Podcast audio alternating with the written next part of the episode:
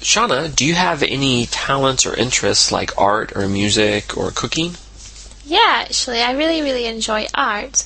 Um, I like to sort of study different artists and look at art from the past, but I also paint myself. So I, I like to go to art galleries and exhibitions to get inspiration for my own work.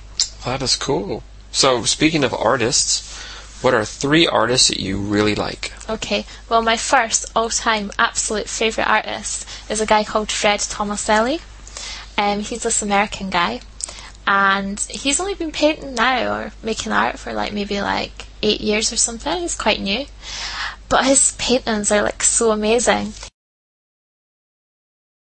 He will like build up uh, an image like over layers.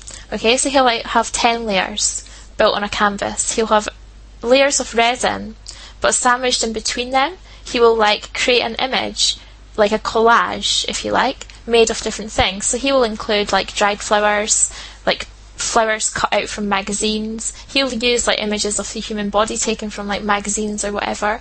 He'll also use like um, pills, like drug, like pharmaceutical drugs and stuff, like sort of all smashed up, and he'll use them, and he'll create these amazing like 3D images like over these like layers that will all build up. So you're standing in front of it, and they're big. They're like seven foot by four foot.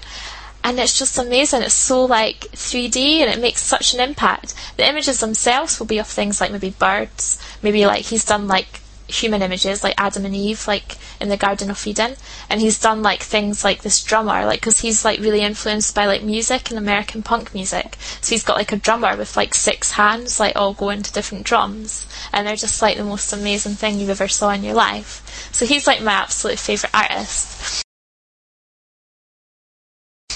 And I also really like um, I like um, Edvard Munch who is a Norwegian artist, and he does like he's like incredibly famous, and he does like kind of um, like skewed images of like his most famous is called a scream, and it's like a person with like a who's screaming, obviously, with a bridge in the background. It's all very colourful. Right, that's one that was stolen recently, wasn't yeah, it? it was. It was stolen. Yeah.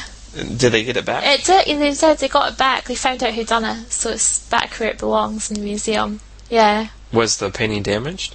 I don't think it was. No, Oh, it was a professional. Like it was stolen by someone really professional who was like hoping to sell it on or whatever in the black market. So it wasn't damaged. Well, yeah, you think it'd be hard to sell. you know? Yeah, no, exactly. but then people would know it's stolen, but they'd want it so badly they'd pay the price for it. No, that that is an amazing painting. Um. So, anybody else?